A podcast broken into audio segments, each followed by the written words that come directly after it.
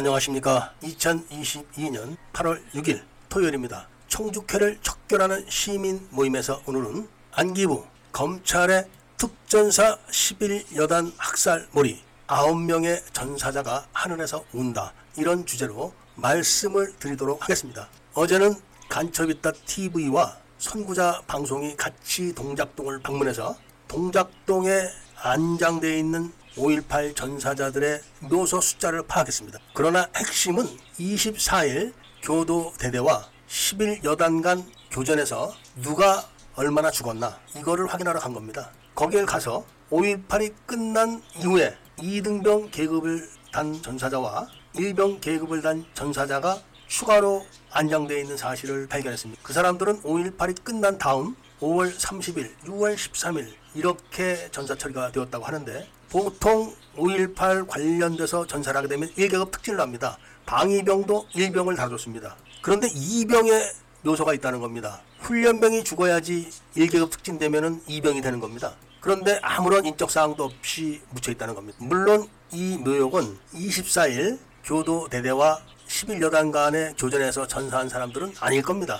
당연히 아니어야 됩니다. 최종적으로 교도대대와 십일 여단 교전에서 전사한 십일 여단 병력과 전투교육사령부 파견 운전병의 묘소는 확인했습니다. 그런데 특전사가 사살한 교도대대 한 명의 묘소는 없는 것이 확실하게 확인됐습니다. 국가의 발표를 따르자면 교도대대는 전투교육사령부 예하의 대한민국 군대에 편제된 그런 부대입니다. 그런 부대에 소속된 장병이 국가의 명령을 받고 전투에 투입돼서 전사를 했다면 마땅하게 동작동 오일팔 묘역에 묘소가 있어야만 되는 겁니다. 그런데 없는 것이 확인됐고, 이제 와서 오일팔 재단 국방부는 전사자가 없었다, 또는 기록이 다 없다, 다 오일팔 진상조사위원회로 넘겼으니까 거기 가서 알아봐라, 이렇게 대답을 했다고 합니다. 다 알고 묻는 건데 뭘 알아보고 자시고 할 게 있겠습니까? 오늘 아침에 김영자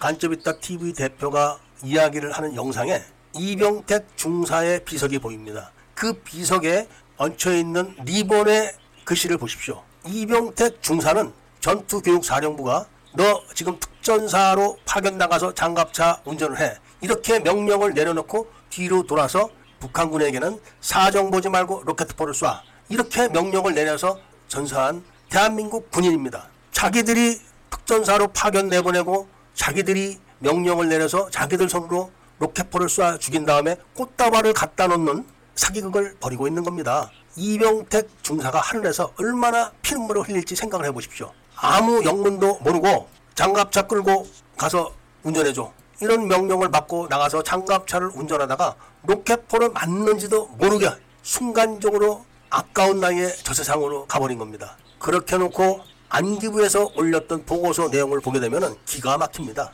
보병학교 병력이 일분의 오십일로 되어 있습니다. 일분의 오십일은 장교 한 명에 사병 오십일 명이 출동했다는 겁니다. 그런데 보병학교가 출동한 병력은 중령이 한 명 있고 대위가 한 명 있는 거는 이미 명백하게 다 파악이 됐습니다. 거기다 비공식적으로 그 작전에 참여한 소령 복장을 했던 북한군도 한 명 있습니다. 그러니까 교도대대 대대장 중령 한 명, 십일 여단에서 갓 전입온 십일 여단 출신 대위 한 명, 소령 복장을 했던 북한군 한 명, 이렇게 장교만 세 명이 있는 겁니다. 그리고 체포된 병사는 일곱 명에 전사자 한 명이니까 여덟 명이 전부입니다.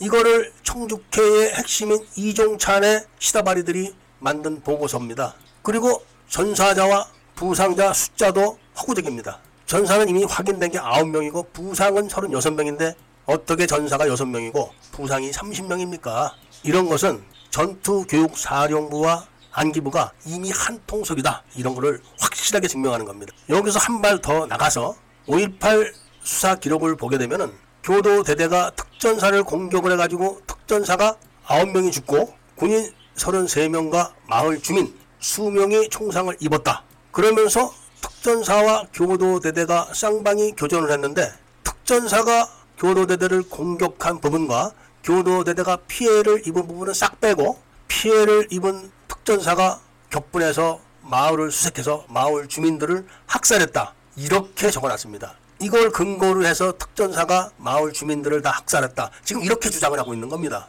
그런데 특전사가 마을 주민을 잡았을 때 총을 든 사람들이 있었습니다. 그런데 안기부와 검찰에서는 조사를 하지 않았지만 교도대대 여덟 명이 공격을 할 때 특전사가 이 여덟 명을 공격하지 못하게 매복 지점 좌우측으로 사복을 하고 엠원 소총을 들고 양쪽에 오십 명씩 백 명이 매복해 있었던 그런 점은 기록을 하지 않았습니다. 그러니까 교도대대가 로켓포 네 발을 쏠 때 그리고 수류탄을 무수하게 던질 때 특전사가 이 여덟 명을 공격하지 못하도록 양쪽에서 오십 명씩 백 명의 괴한들이 매복을 해가지고 일제 사격을 가한 겁니다. 그러니까 특전사 대원들은 이 사람들을 목격을 한 겁니다. 그리고 이 사람들에게 대응 사격을 하면서 추격을 시작했고 이들이 신속하게 도주를 하는 바람에 한 명도 체포를 하지 못했지만 시민군 차림을 한 사람들이다. 이걸 알기 때문에 바로 마을을 수색했던 거고 마을에서 총을 든 시민군들이 잡혔기 때문에 이들을 현장에서 사살한 겁니다.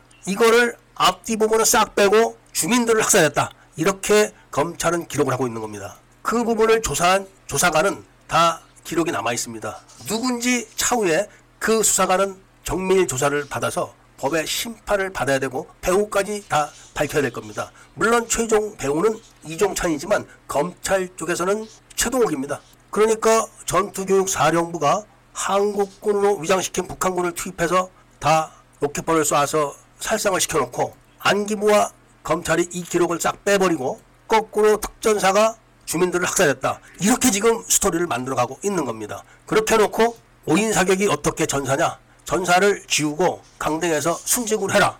이렇게 한 것이 바로 간첩방부 장관이었던 서욱입니다. 물론 그 뒤는 문재인이 시킨 겁니다. 문재인이 헬기 발포다. 이렇게 해서 전일 빌딩에 오백억을 지원해준 사실이 있기 때문에 이게 헬기 사격으로 밝혀지지 않으면은 대통령 선거법 위반이 되기 때문에 억지로 해가지고 국방부 장관이 헬기 사격 사가 성명까지 발표를 했습니다. 그런데 국가수가 감정서를 발급한 날짜가 태블릿 조작 난수방송 지령 하루 전날 발급된 겁니다. 그러니까 북한이 난수방송을 재개하면서 전일 빌딩 헬기 조작 사건이 기획이 됐고 그걸로 오백억을 지원받아가지고 전일 빌딩을 리모델링을 해서 지금 잘 먹고 잘 살고 있는 중입니다. 전일 빌딩에 나와 있는 탄원은 카빈 자동소총 탄환입니다. 대한민국 해군 청해함에 실려있던 헬리콥터가 삼 호 주월요를 공격할 때 사용했던 기관총이 있습니다. 그 기관총은 지상에서 사용하는 그런 싸구려 일반 보병용 기관총이 아니라 기관총이지만 저격용 기관총인 특수무기입니다. 그 저격용 기관총으로 삼 호 주월요를 기총소사를 했던 탄은도 전일 빌딩에 나 있는 탄은과는 완전 다릅니다. 만일에 유에이치, 일에이치에다가 엠 육십을 장착해서 기총사격을 했다면 삼 호 주얼리호에 나 있는 탄은보다 밀집도가 더 멀어야 되는 겁니다. 그런데 삼십 센티미터 안에 들어가는 밀집도를 보이고 있습니다. 다 가짜인 거죠. 이렇게 모든 사실이 가짜입니다. 거짓이고 조작입니다. 그런데 이렇게 해서 정작 목숨을 잃은 특전 용사들은 어떻겠습니까? 지금 하늘에서 피눈물을 흘리고 있는 겁니다.